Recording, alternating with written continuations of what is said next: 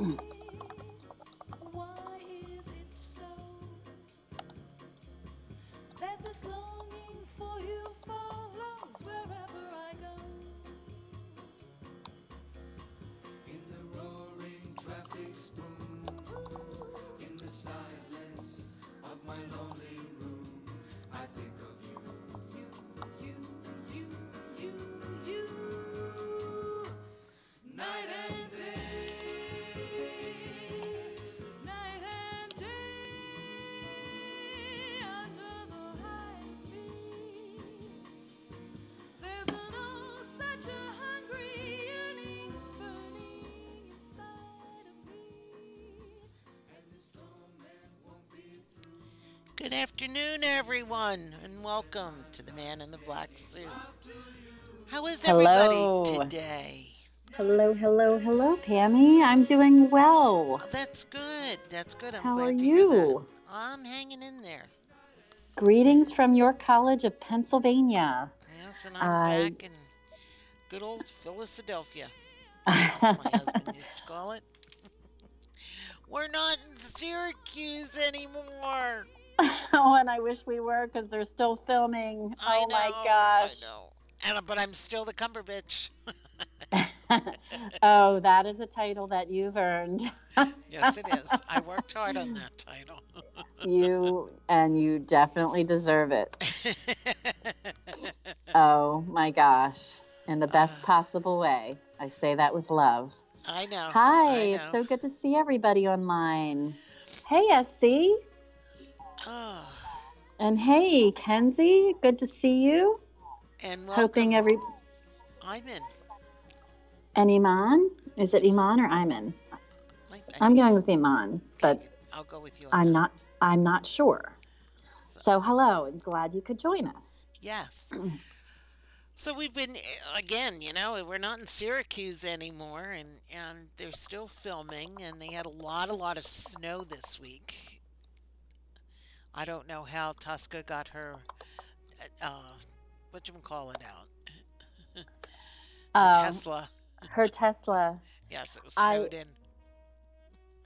And hi, Kimski 2000. How are you today? Welcome. So, we have been. There's so much to uh, say. So much to say. and we've been sort of um, behind on actually on the Man in the Black Suit because we've been having so much fun with uh, the movie Gabriel's Inferno and all the good goodness that has been coming out of that.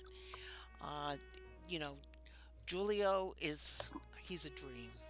He is a dream. Uh, For those of you who missed our epic two hour live from Syracuse podcast that we did the Saturday after our set visit, um, you feel free to uh, go online.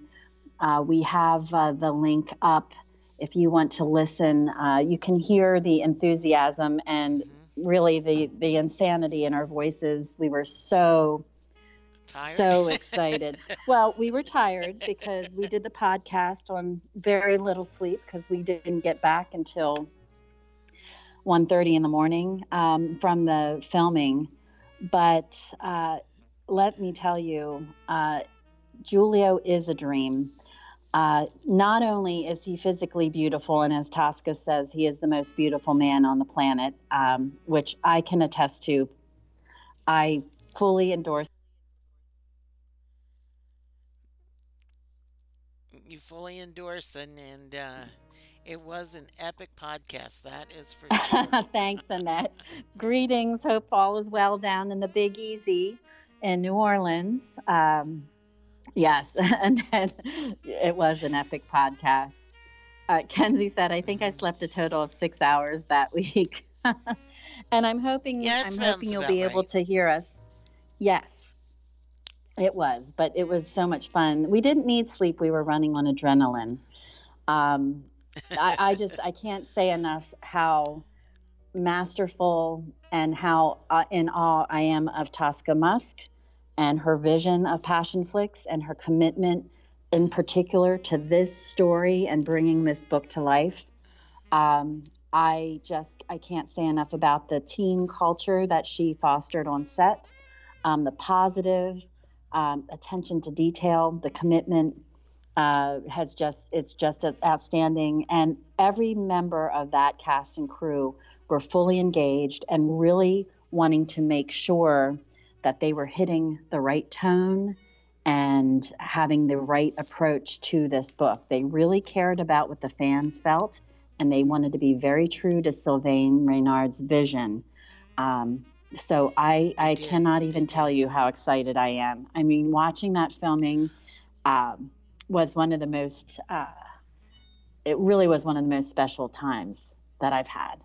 And I've been on sets. I've been an It extra in film before, um, but I've never been on a set with that that kind of feel. Um, and just the nicest. I, I've also met a lot of people in theater.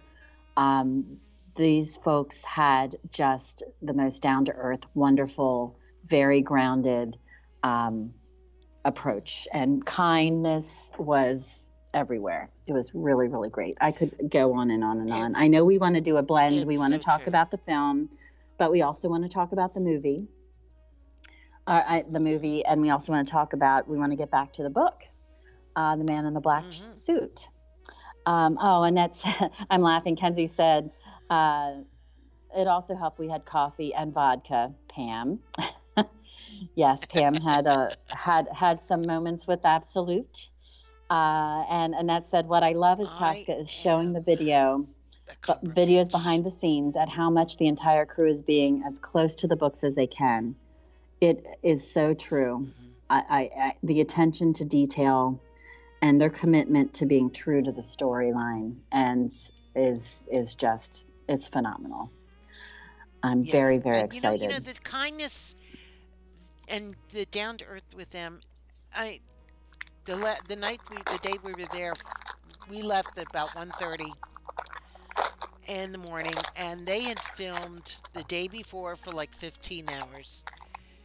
Mhm. They came to the set at 12:30 and they filmed again for another 12 hours. And they were tired at the end. I mean, you, you, you could right. see They it in- were you know, exhausted. You could see it in their faces. hmm And you know They hit it in the performance, when though. they finished, they did. And when they came out afterwards, at the last scene, and were talking to all of us, they were just so gracious and so nice. It was It was remarkable. I mean, I wouldn't have blamed them if they just, you know, said one nice one nice comment, took a picture and left, but they they stayed and they chatted. They signed books. Um, really, as. Kenzie said, it means a lot to me that they are taking such care of SR's works of art. And even after all that time and being up so late, they were all still so gracious. Very true. hmm Absolutely. Absolutely. And I know that Giulio spent the weekend in New York City for Thanksgiving. Yes, we saw. If know. if you want to follow follow his Instagram account, he is everywhere on Instagram. He is. And Melanie also, Melanie Zanetti. And Mhm. James Andrew Fraser, who's, I think, didn't Kenzie, didn't he start following you back? I think so. Yes, Don't get Betty jealous. if I recall. well, and I think he he was really he was so he was just joyful and delightful. I know he ended filming last week before the Thanksgiving holiday. I think his scenes wrapped up then. Um, and I think now it's just it's just the two principals, if I remember. Um, Giulio and Melanie, our our our beloved so, too. Gabriel and and Julia. Uh, so And you know they're I- doing the good scenes this they- week. Oh, yeah. And, and to uh, Gabriel's apartment and to Julia's apartment. Or, uh, what's her name's Mhm. uh, apart- Julianne's. Yes. So, you know. Kenzie that- said yes. that- uh, Ju- I, I, yes, James followed her. Oh, go ahead. I, I said, I can't wait to see the appointment because I have a place of pride in there of a St. Joseph's University pendant that's supposed That's to be on the wall. I hope. we will find out. Mm-hmm. As I, I was Uh. starting to say, Kenzie had said, yes, James um, is following her, but I don't know why he did. Well, Kenzie, a lot of times people, especially actors, if you follow them, they want to follow you and they want to see what you're posting and that type of thing. So I and Yes. I and you had a nice connection with him. He was really, really gracious. Um, so that's why I think he followed Very you. sweet. And you're such a big Very you're such a big supporter of SR, and that's right, very Canadian, of course. And And, and Annette says uh, Giulio is great with his IG stories, so swoon worthy.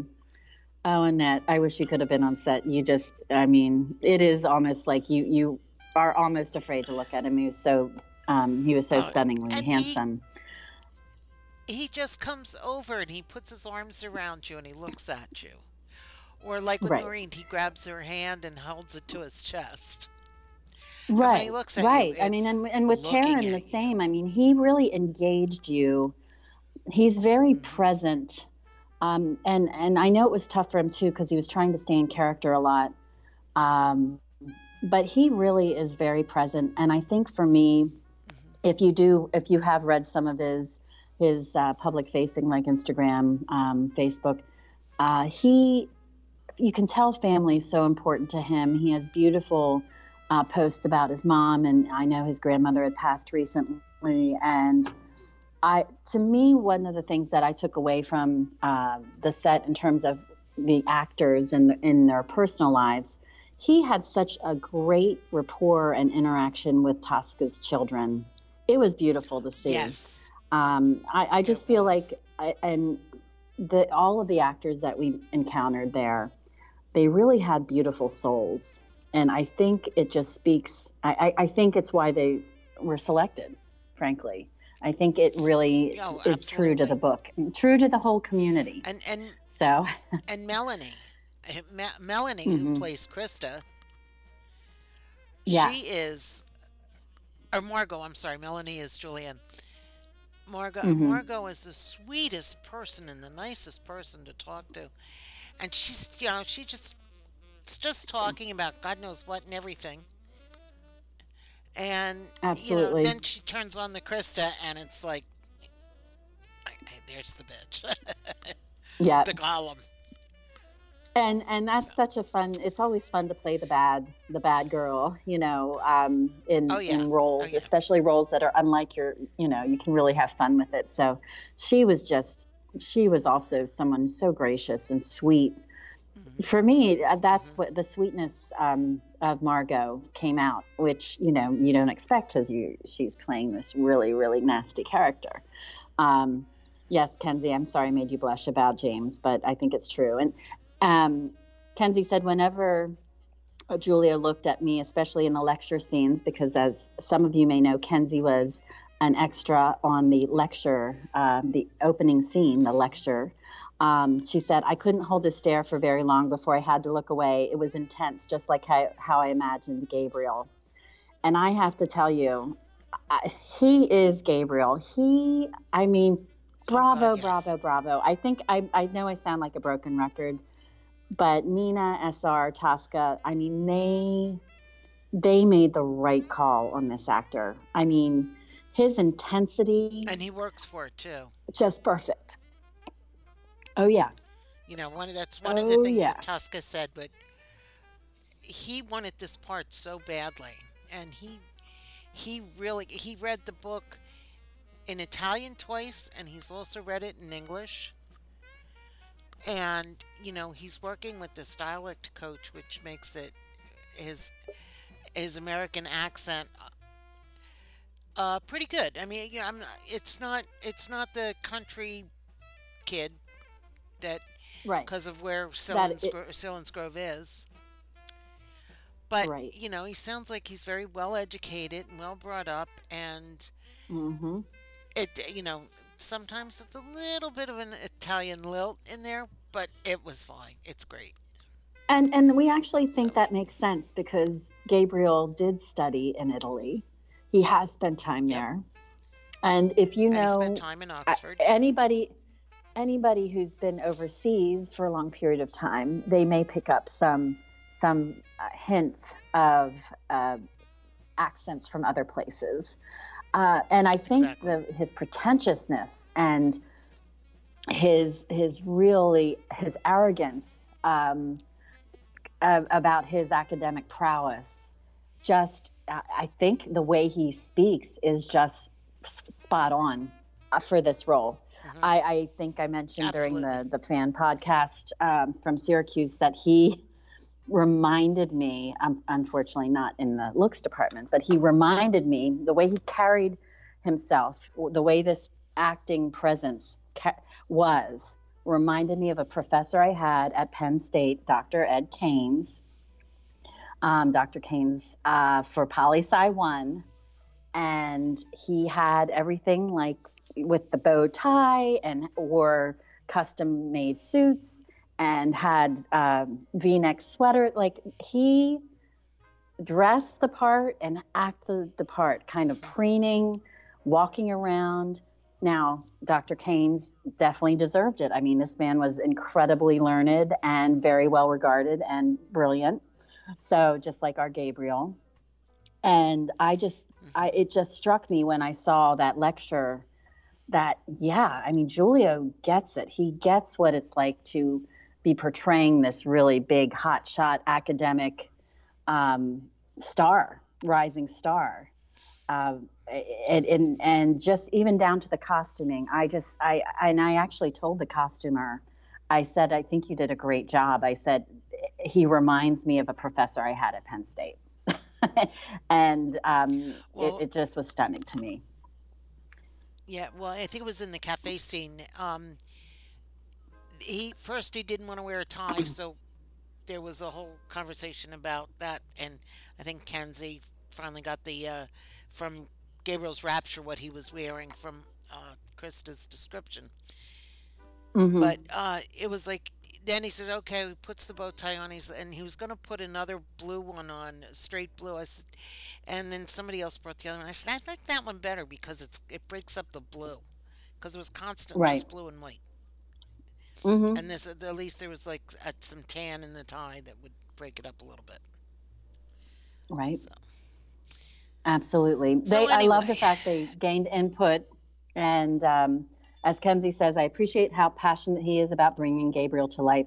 He's not an easy character to portray. Agreed. and I think that will bring it.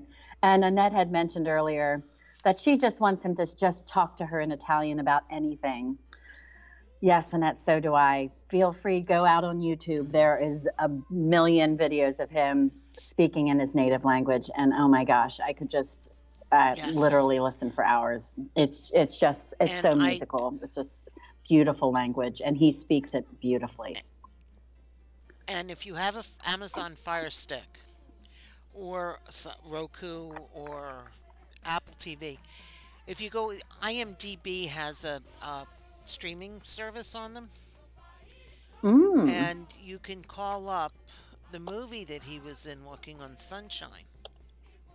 Yes. That uh, is, I think it was Italian and English. Mhm. But I and I meant to do it last night because the fire stick is in my bedroom, and I got in bed last night. I don't even think I um, heard one word uh, from the TV.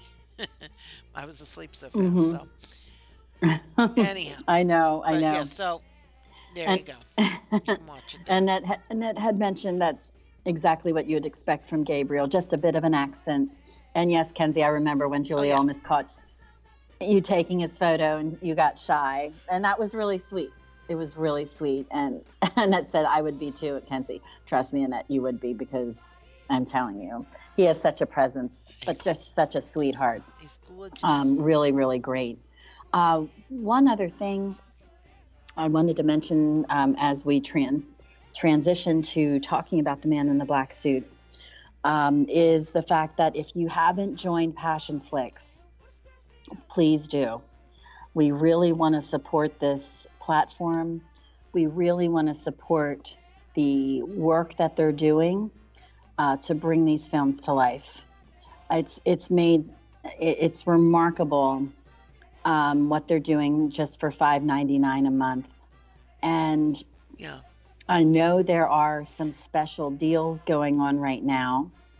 Um, and I think if you can see online that we have, um, I know we we put out the link before that you can join through, uh, and SR would get some credit Through for that as well. yeah. So, so please do, and uh, And hopefully it's a worthy. we can it's continue to well support it. It's well, it's worthy, and maybe they'll make a movie from the man in the black suit, Or the So Florentine that's- series too. uh, or both. be- Um, or both. I would love that. Yeah, and That Kenzie cool. says I've really missed Nicholas and Acacia. We have too. So I think We yes. without any further should- we ado, we should talk about Mm. where we were. Right. story. Well, before we do that, I just had a couple little things from SR. Um, Mhm. He said that uh, just as an, an announcing, there are a few things that are in the works. I know next um, uh, Tuesday, I think at eight o'clock, he's having a chat with uh, on the Stargazer Squad on Facebook, Great. and that's through uh, Jennifer. And um, let's see what there's some other stuff, but he'll have more on that soon. Uh, there, Mhm. there will be some international uh, editions of uh, Gabriel's Promise, but he he does can't announce too much about that yet. And he's writing. I'm So- so excited that he's writing. Uh, What's he and what's writing? he writing I want to know. That's what I'd like to know. It could go in so many different directions. Nicholas? And Oh, Acacia, is it more totally Gabriel different. and Julia? I know. Oh my or gosh. William and Just the thought of it. I know. Or could could he been I- that's what- combining storylines? You know, You never know. You don't know with him. I'm wondering. So, I know. so So that Without further ado, on his end. that's great news. So and we I know he always yeah, keeps saying there's good news. There's more Always good news the coming. It's very Exactly. exciting. All right, so So, we are with Acacia in her room. And she is standing, as you know, she had gone through a horrible ordeal, was rescued, um, but not without having uh, gone through a very traumatic experience of not only being beaten, but having to uh, kill someone in self defense um, in order to escape. And she is now on the mend um, and she is waiting um, and and in recovery. So currently, she's standing next to the bag that Mademoiselle or Madame Casserer had packed for her. She picked up the nightgown that she had packed, and it was elegant, but Acacia did not want to wear this to bed. There was a knock at the door, and she yelled to come in, and Nicholas peered around the door and asked what the nurse had to say. And the nurse had told Acacia that the wound was beginning to heal, but she still had to be careful. And she needed to take antibiotics and just keep in mind that with antibiotics, uh, birth control is not uh, reliable. mhm. Pam, you know can a little bit I can that? introduce you to an eight-year-old. That, yes, yeah, that's very true. So keep that in mind, ladies. If you're on antibiotics, uh, you need to wrap uh, wrap it up with a condom uh, in order to in order to uh, prevent um, unintended pregnancy.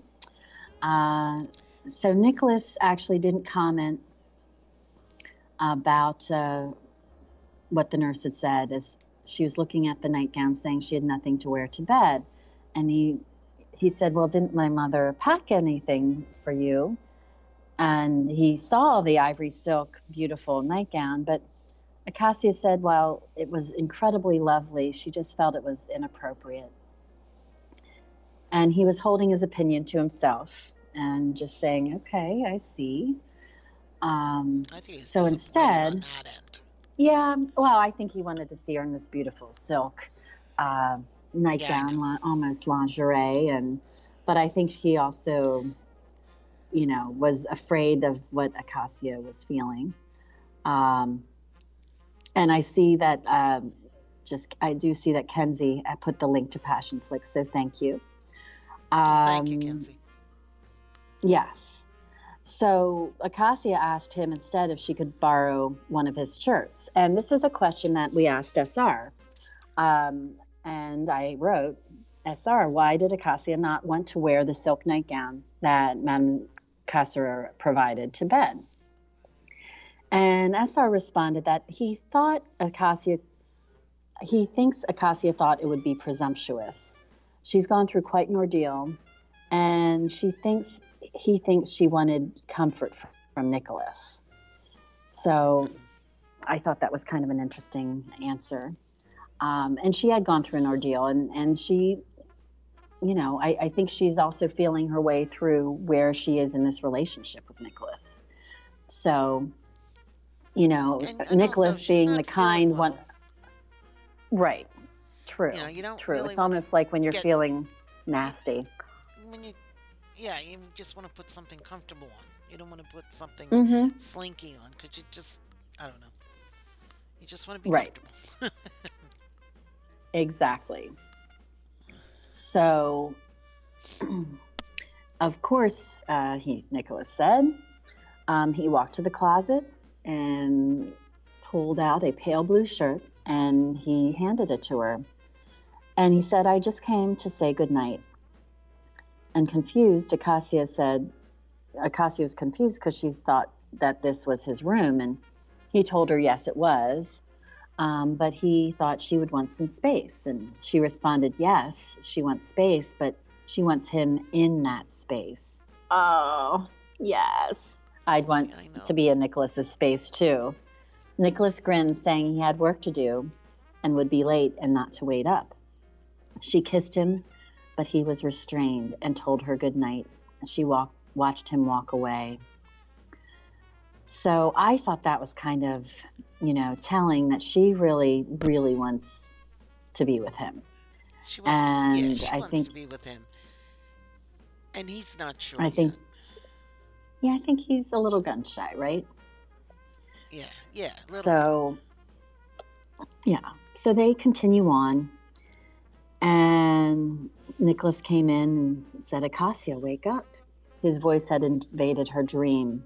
He gently shook her shoulder and she woke up, blinking her eyes as she was becoming accustomed to the light on the bed. And Nicholas rested himself on his elbow, telling her that she had been groaning and speaking in Arabic. So I think, you know, he wanted to make sure she was okay. Um, she lifted her hand to block some of the light and asked him what she was saying. Uh, smiling patiently, Nicholas said he was not sure as he did not speak Arabic, but he said she sounded very upset. And she hid her face with her hands, saying that she had been dreaming about being back in Morocco.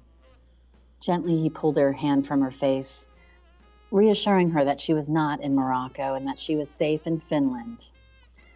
And on impulse, she pulled Nicholas's arm so he was on top of her. And when he asked what she was doing, she told him that she had missed him. And he called him her, hi she, he called her his beautiful, brave girl as he stroked her hair.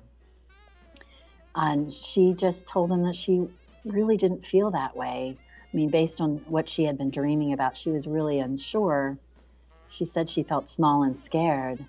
Speaking forcibly, Nicholas told her that she wasn't that, and that it was natural. It was very natural to feel frightened, but she was incredibly strong and determined. And he mentioned that even Rick was in awe of her, and she rolled her eyes at that. Mhm. I love that piece. Can you I, imagine I that? love the fact that he was reassuring her. Yes, I, after all of that, absolutely. And, and the way, how much she loved Rick in the beginning. I know. I love So it. Acacia's like rolling her rolls, and Rick was not going to bring her to him. He told her, Mhm. and she would. You know, she was told Rick she was just going to get out of the car and find her own way. And Nicholas came back with, see, he'd seen men quake in their boots at the receiving end of one of Rick's glares. but she almost reduces him to tears. Love She's it. got that it, you know. hmm Yep. Uh, Cassia said that Rick needed a good cry, which he probably did. A lot of men do, and they don't do it often enough. That's right. You know, because it releases tension, and you know, it just. And if you've ever, if you've ever seen a grown man really cry at something, it's feel blessed that you're there with them because it's they don't do it that often, and it Mm-hmm. you know, just it's it's a nice thing. Anyway, uh, so Nicholas laughed and brought their heads together. So, kiss me, Acacia says. And Nicholas cupped her face, just trying to avoid her bruise. And he was hesitant. He's so gentle with her. I love it. He is, he is. And Acacia could see it, but she could also see the love shining in his through his eyes. And he stroked her jaw and he said that he could have lost her, and uh, Acacia regretted the ultimatum she'd gave had given him.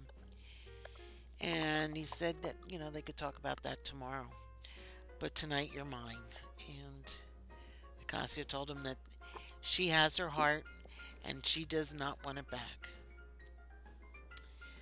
So Nicholas tentatively kisses her, but she, but, and she's holding the back of his head, and she's opened for him, and and but he didn't want to be rushed, and she was kind of, kind of wanting to rush, and uh, so his, his fingertips sort of glides across her body, and uh, he had not worn a shirt, and his skin was warm, and she was very thankful for this heat. Oh, I'm sure she was. and- I'd be thankful for it Oh too. yeah, I'm I'm I'm already I've already uh, fanning myself.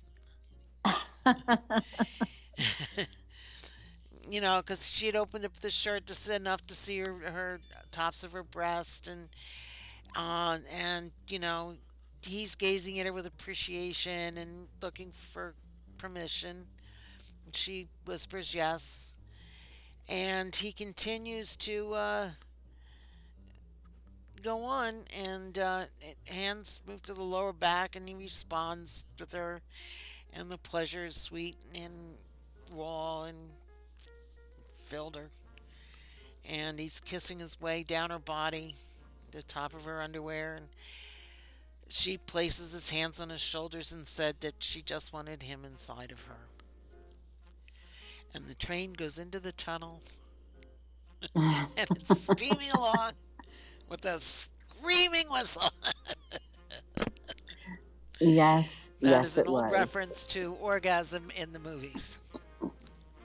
Yes. Anyway, um, Well, I, I, So I, I think it's she's been craving this for so long. I think, and I think it helped. You know, it's one of the things that helped her get through wanting to see him again and being with him. So I think this was incredibly emotional. Yeah, as Kenzie said, "Ooh la la." Um, Kenzie says that's one way of explaining it. the train and the tunnel.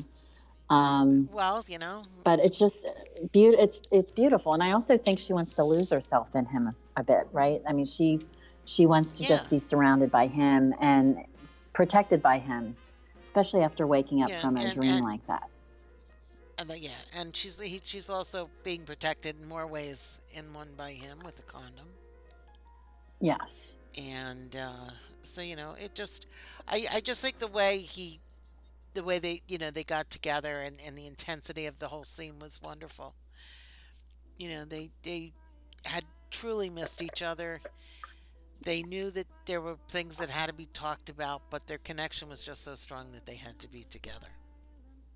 absolutely. I mean, we were waiting for this reunion, right? And I'm Oh, sorry yes. we had to wait several weeks um, for us to talk about this reunion because we were um, we were covering the Gabriel's Inferno movie um, filming. and, and the announcement. But from intensity to intensity, and as Kenzie says, the scene is very intense and loving. And she said, I think she wanted to feel loved and needed. She was craving that connection. I think you're right on, right spot on on that, Kenzie. Most definitely. you know. So Nicholas' face has grown has grown troubled, and she asked what the matter was, and and uh, Akasi was getting worried. And his eyes met hers and said that she really didn't want him to feel, want her to feel trapped.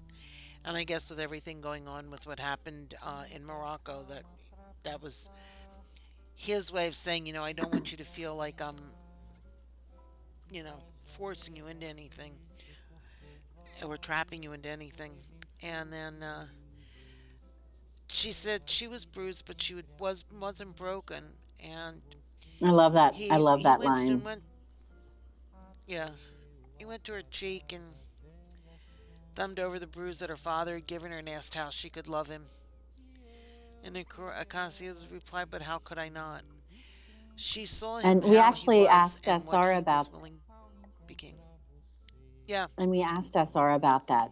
We, we asked him about why did Nicholas ask her how she can love him? And SR's reply was, I think this ties back to the ultimatum, but also to how he perceives himself. So I thought that was really interesting. Um, that is interesting. you know, that duality, you know, the fact that it's the ultimatum that if she, you know, he was going to get justice and justice could be killing those who killed his sister. Um, and, and, you know, would- he also has that perception of he's not worthy. Right, right.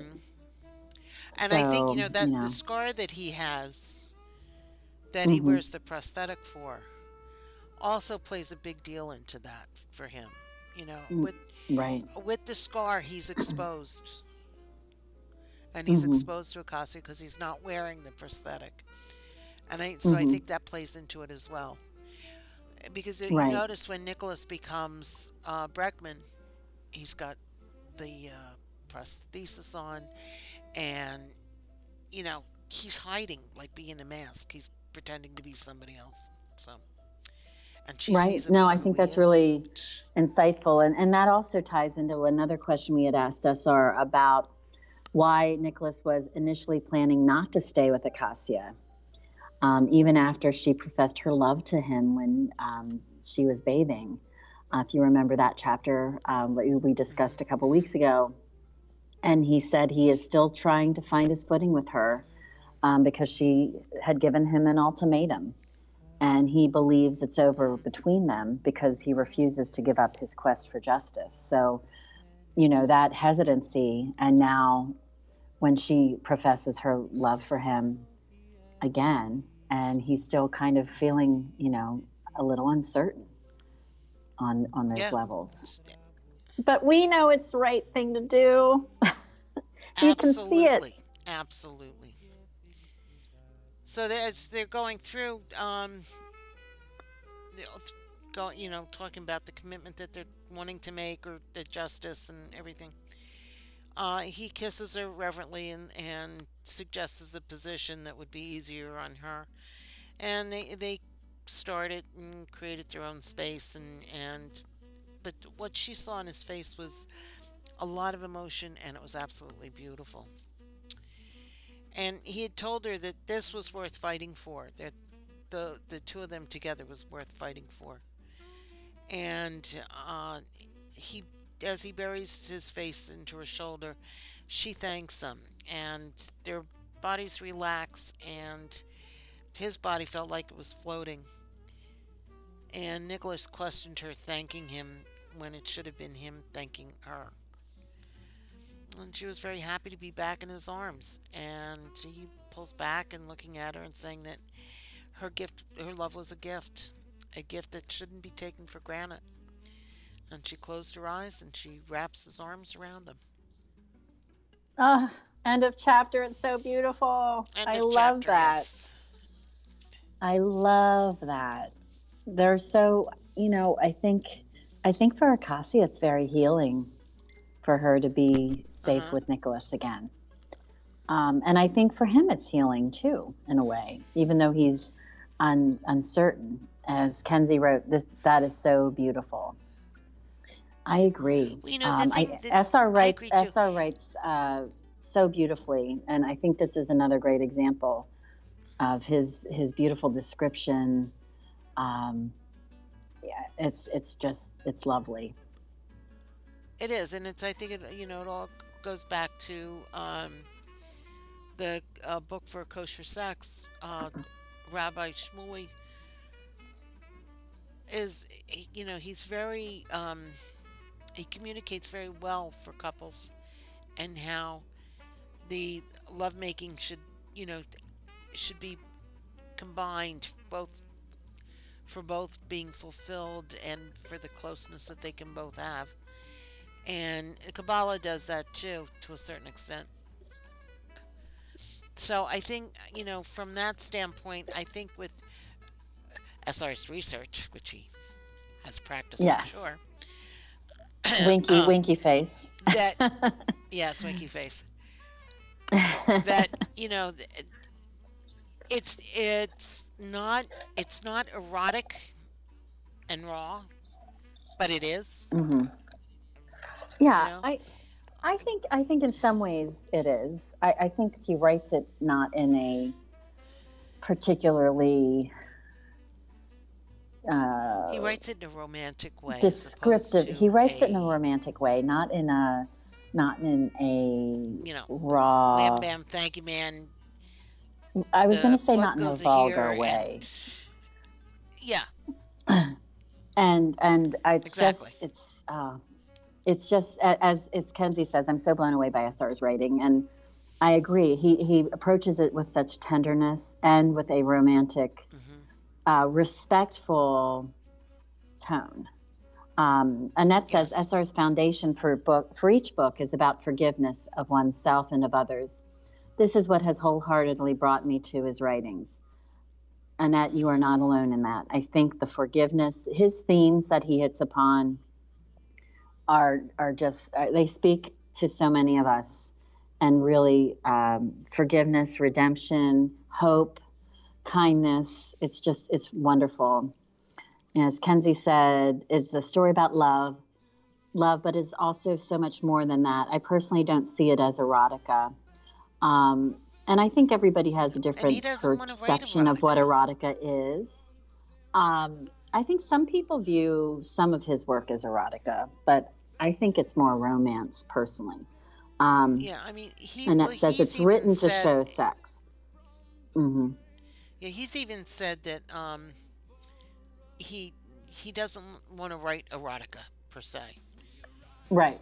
You know, Right. sex and love scenes are one thing, but they don't have to be hardcore. It's, it's not right. It's not sex for sex. It's not writing sex for sex, which I think is what you were driving Right. at, Annette. Um, Yes. Kenzie said, "Someone award SR the Nobel Prize in Literature." um, and Annette says it isn't always the 50, 50 Shades of Grey type as well. Hey, Betty. Glad you Betty's could here. join. Betty joined, and I, I didn't say online hello to Lori as well because Lori snuck in there. And Lori, yes, right, because it is love. It's not just erotica, and I agree with that.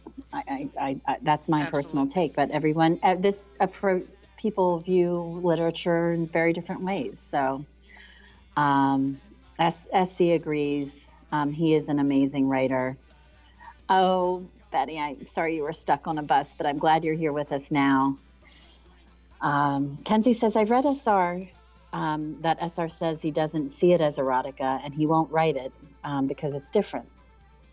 And uh, thanks for joining us, SC. Um, she, Thanks for has to us, run. Um, have a wonderful evening as well and have a great week. I hope you can join us next week. Um, Yes. yeah, I, it's it's good to see you online, Betty. I was hoping I was hoping we'd see you pop in.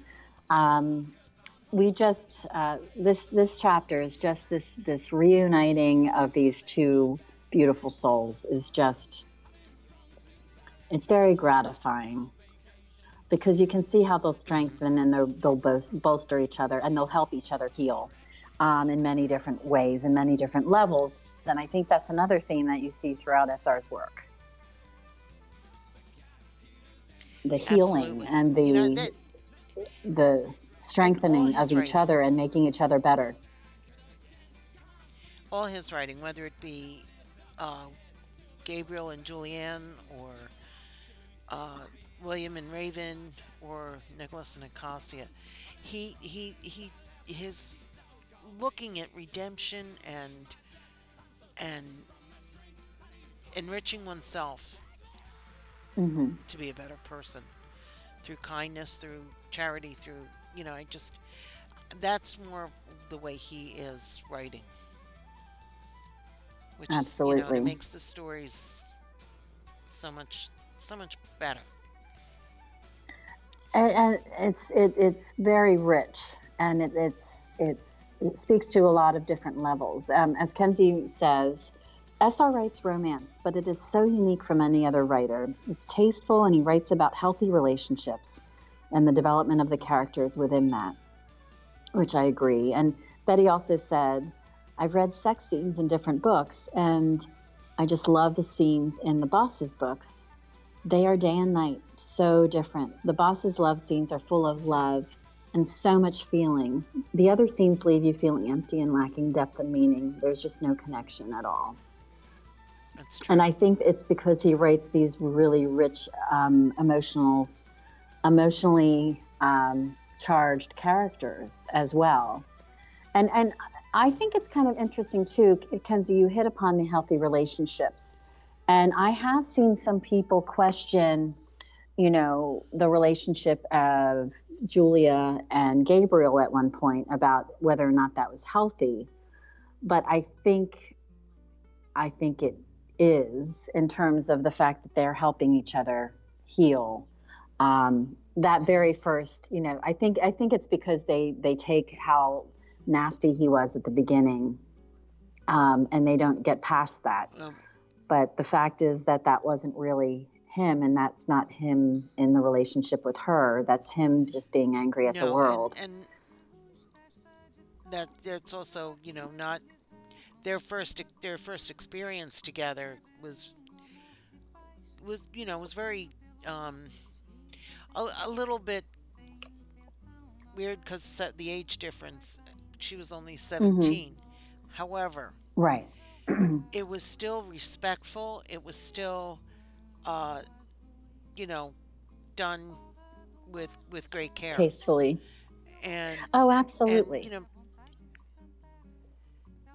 so you you know you can you can you, look at that and that's her vision of Gabriel after he's Mhm. gone and Right. then uh finally gets together and now he realizes that it wasn't a dream he was having that it was just makes it that much better I know. And then when that real Anyway. realization happens, uh, as Annette said, for me, these characters are more um, are more real, as true to life as you can have it, as can be. That's why I feel so much like each of his male characters are bigger parts of him than he lets on.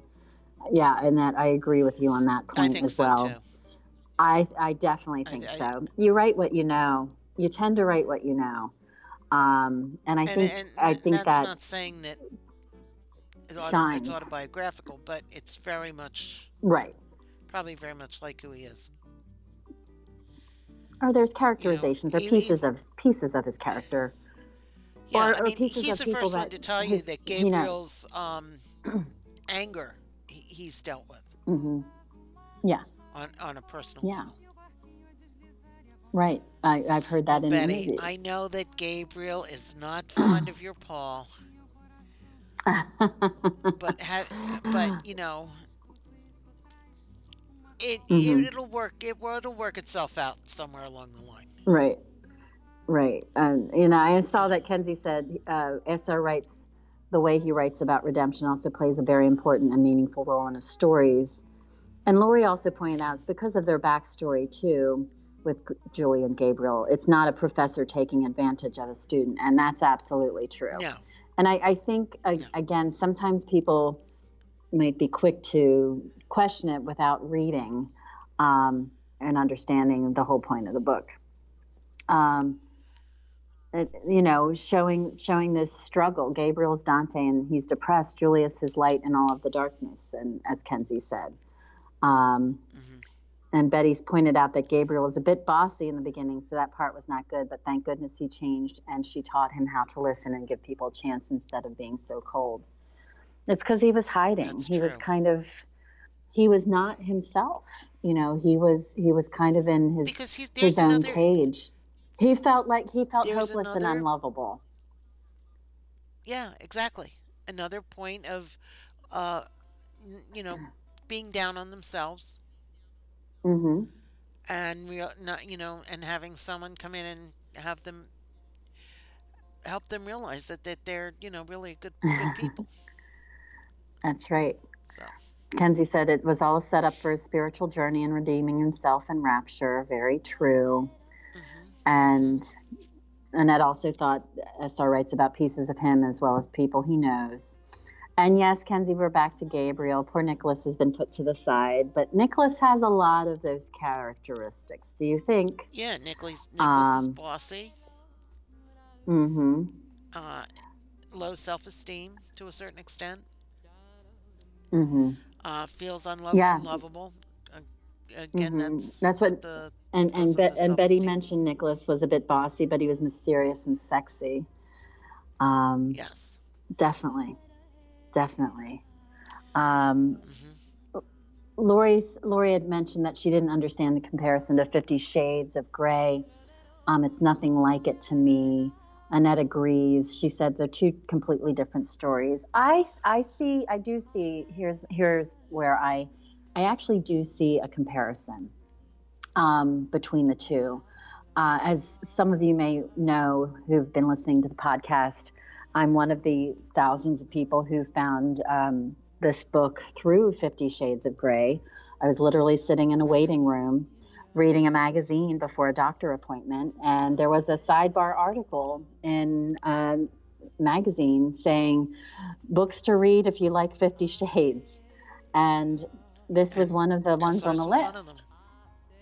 SR's was one of them. And the reason why I feel like that does they are similar is because it shows these two very damaged souls who find each other and help each other become stronger and have this immediate connection and attraction um, that they cannot get away from and they cannot not act upon and i feel that is the See, that is why for me uh, that's why i see the connection and the um uh, you know the the relationship or similarity between 50 shades and um gabriel gabriel's inferno well, with Anne and Christian and Gabriel and Julianne. right right They, yeah, I mean, you know, I'll be very honest with you. I did not Mm. read Twilight. Hmm i have Um, not either. Kind of feel like i and, should uh, just since it started at all. I and I've seen the I, I've seen bits and pieces of the movies. I've never watched one completely, i've watched but I've Mm-hmm. them all. watched bits and pieces of all of them. hmm So and I so the Twilight part of it, I think just because they use the Edward and Bella hmm names in in both of Mm-hmm. their books, whether it be uh, Erica's or or SR's, you know, um, and that started it. But they they're very different stories that, but they support each other tremen- tremendously. Erica and SR, hmm yes which is great. I absolutely mean, you know, I mean, I see stuff that he sends off, that she sends off to him, and vice versa, and it's just you know you, you can tell that there's a a real camaraderie, a friendship there of a fellow former fan fiction authors. right uh, and that that's i, I just uh, that whole that whole period of time and I, I always say i'd love to write a book about that about that time and that experience for the people involved in that because i just find that whole fan fiction um, explosion was fascinating um, and looking at the chat room Annette was saying the characters are very much alike. Nicholas is very demanding. um, Annette said she also found Fifty Shades um, the same, or Gabriel through Fifty Shades, but I feel more into this book than Fifty Shades. Um, Gabriel is more of a real character to her. Um, Lori also missed the, the whole Twilight boat, which you're not alone, Lori. Um, Betty says, "I just love Nicholas. He's hard to. Re- it's hard to resist a nice Jewish boy. Just don't tell Paul. It'll be our little secret." And Betty also discovered. Betty's the one who discovered Fifty Shades, and then Perling was the one who introduced her to Gabriel. So To Gabriel. I love that. Ned also missed the boat too, and she could only watch the first movie. Um, yeah, I, uh, you know, I have two daughters. Um, one's Kenzie's age, and the other is two years older. They're in their early twenties, so that was a big thing. Um, so I watched all of the Twilight movies um, after they Well, came out, but I watched I- them all. And I enjoy. I've enjoyed. I mean, I've enjoyed that franchise. I think it's, you know, it's it's fun. But I, I- wasn't I in it when it girl. started. Mhm. Uh, back, this was back in, oh God, 2000, 2006 through 2010. And I Mhm. actually had worked with her once before. I went to her wedding. and then we she left the company and I didn't see her again for like 5 years when I went to this other company. And she uh she found Twilight the books. Mhm. And she was like me when when I found 50 Shades. She now she was she was the Over vice president of this company. My well that too, but she put, she bought the first book and she brought it to work with her. She shut her office door. Only came out when she had to for a meeting. And then she came in the next morning bleary eyed with the second book.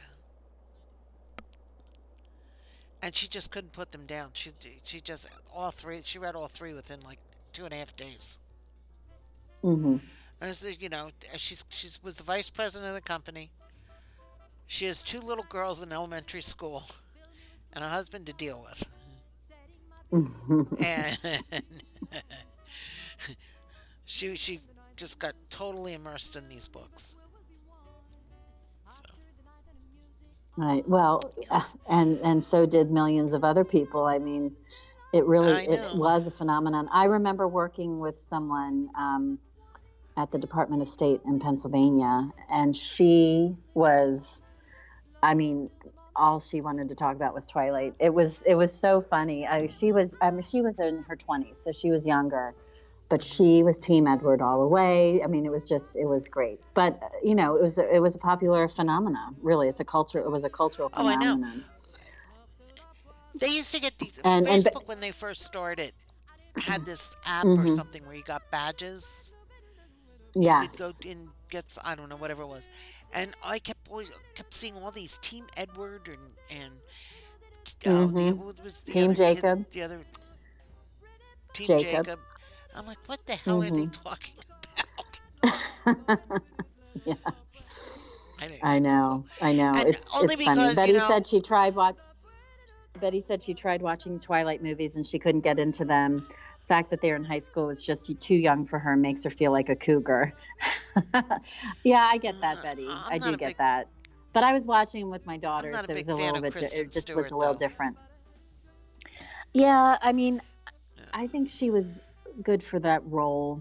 I don't know. I don't know. I I I don't you know. know, I, I, I- I just I just I I, I didn't. I've read, seen I, her read- in- I should read the book, but Hmm. and uh, you know, in terms of comparing, Betty said both Christian and Gabriel had bad childhoods. Both men want to be surrounded by beautiful things. The difference is Christian's a bit too controlling. Gabriel's a bit overprotective, and she loves them both. And you think? you know, also Christian had that whole other the whole other issue of his control and being able to channel his control through um, BDSM. So that you know that was a whole other thing. Honestly, you could have cut that whole part out, and I still would have loved the story. Um, it made it a little more interesting. It made it a little more, you know, Ana questioning, testing boundaries, etc. Um, but you know, I, it's as as Betty says, I'm totally digging Gabriel as the professor. That aspect is hot, but falling in love with the high school senior, as Ariana Grande says, thank you next. yeah. Well, yeah. That the Twilight. It was it was written for youth. Um, you know, youth fiction um, initially. So young adult, right? The YA, the young adult fiction. So Yes.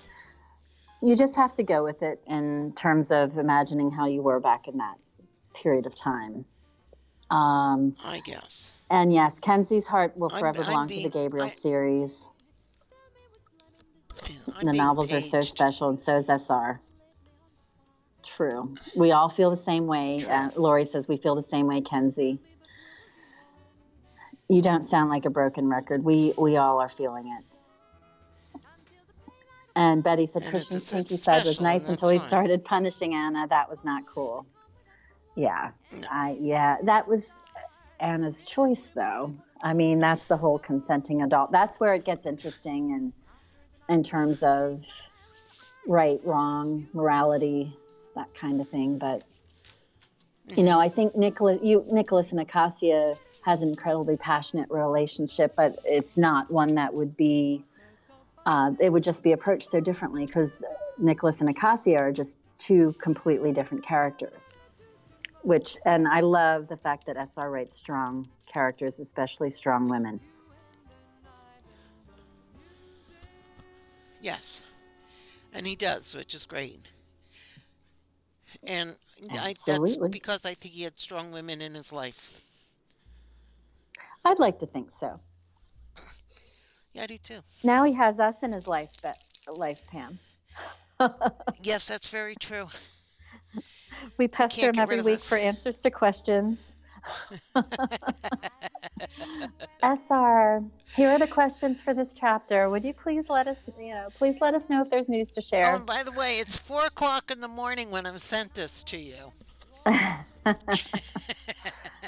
Yeah. Well, my email to him the other night was at one o'clock, I think, one thirty, something like that.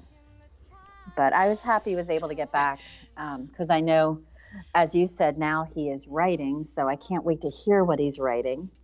And, and Betty says, a big applause to the strong women. And uh, Yep. Kenzie says every other book diminishes next to SR's. Sorry, not sorry. um, Lori agrees. She says no other books have the depth.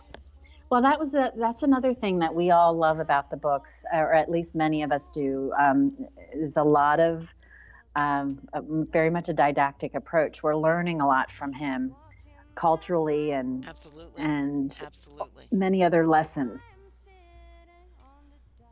Because you know, like uh, one of the things that when I started reading it, I mean, I tried to read Dante. I still try to read Dante. It's not an easy read. The cantos really can get can get to, but in, in any event, Yes, they can. um, the but learning about the art that was a big thing for me because I I've always hmm I've always loved art and look, you know, going going to a museum and just looking at, at different pieces. Of course, my friend Phil tells me I don't look at them correctly all the time, but that's another story. um, but yeah, you know, it, it inspired me because like I had had this dream to travel, to do some traveling, and originally I was gonna, I was gonna be in like one country, and hmm I talked about it for years, and I couldn't wait. I had I had this all, all, planned in my head of what I was going to be doing, and which changed a little. So then, when I started reading the Gabriel series, and you know, I you know, hearing about the Botticelli artwork and you know, the whole thing, the Uffizi, and uh, it got me thinking about it. Then, having read further, reading about Oxford and the Inklings and the Eagle and Child, which is known as the Bird and the Baby. Um, you know, it, it that so that added started adding into my trip. You know, originally I was going to go to England because I wanted to go to Bath because I I love Jane Austen and I wanted to just see what inspired her when she was writing. And so then Oxford came into the picture, which helped. And then, of course, I started reading the Florentine series. So there, now I've got Florence in there. And heck, if I'm going from London to Florence, I might as well stop in Paris. Why not? so that's that's how my trip that trip came along for me. So, and it was very. I had a lot of fun um, doing a podcast from Italy, from Florence, and that that was very cool for me. I It was a loved that. That was so great when you did that. It- you know, and it did. You you worked it. I worked it out. Um, the only pro- place I had any problem was actually in Paris because I was, I literally walked into my hotel room in Paris about ten minutes before the uh, podcast was supposed to start, and I'm the one that records them all. So it was, uh, yeah, interesting. Made, made for, um, That was so cool. and the and the Wi-Fi wasn't all that great, and I was like, oh shit. So, but we did it. it. We did it. It was fun, and I got to do my trip, and I got to see all the things that I wanted to see, which I was very happy about. And got to enjoy and understand where SR was coming from with some of I the art. just and I loved hearing some of your stories about it. yeah, you know, I, I've seen And that's what's the, one uh, of the best things about it. Psyche, and It just really, really was. it resonates. Well, it's like when we went to um, Williamsburg to the Botticelli exhibit. They had a William and Mary, and I almost got caught. Oh, that that was outstanding. I mean, and honestly, I don't know if I would have. I don't know if I would have sought that out. I don't know if I would have sought that out had we not um, read, you know, this series. I know I just don't know. it's it's You not know, something to- I, to be able true. I- It's to not something I would have definitely gone. Appre- I would not have appreciated it as much. So, you Yeah. know, and that's what's It's great. Yeah, he, really, we learned really- so much from him. Um,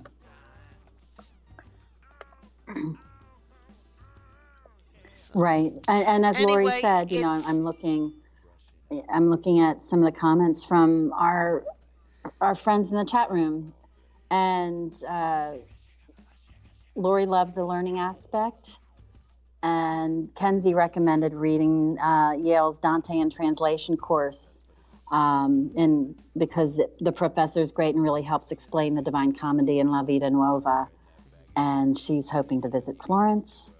And Betty said the boss made me realize I loved book clubs, dissecting all the characters and asking questions. Agreed. And it's incredible what a book and what literature can do, from what Kenzie said. absolutely. And the boss opens the doors for so many things in so many worlds. It's just great. With him, Betty, you learn sure to see the world with Norris fresh eyes. you out soon. And I think that's what great writing does. Mm-hmm. Yeah, because it, it's a combination of learning and I think you might have a personal seminar with the professor.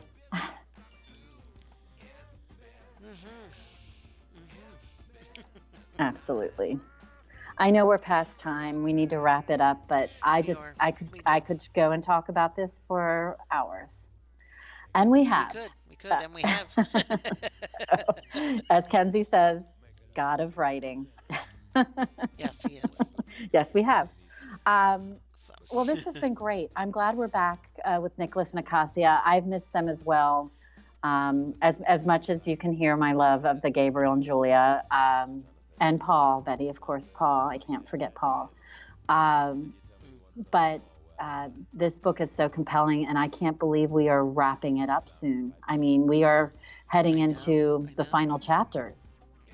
It's hard to believe. yes. And uh, Betty uh, says, now I'm thanks to the boss, Wednesday is up a little business time. because we know what time it is. So, and we'll be back next week. with chapter Yes, 59. is. Have a wonderful week, everybody. Yep. Here we go. Chapter 59. We're heading in the final stretch. Enjoy, everybody. Have a great week. Have a great week.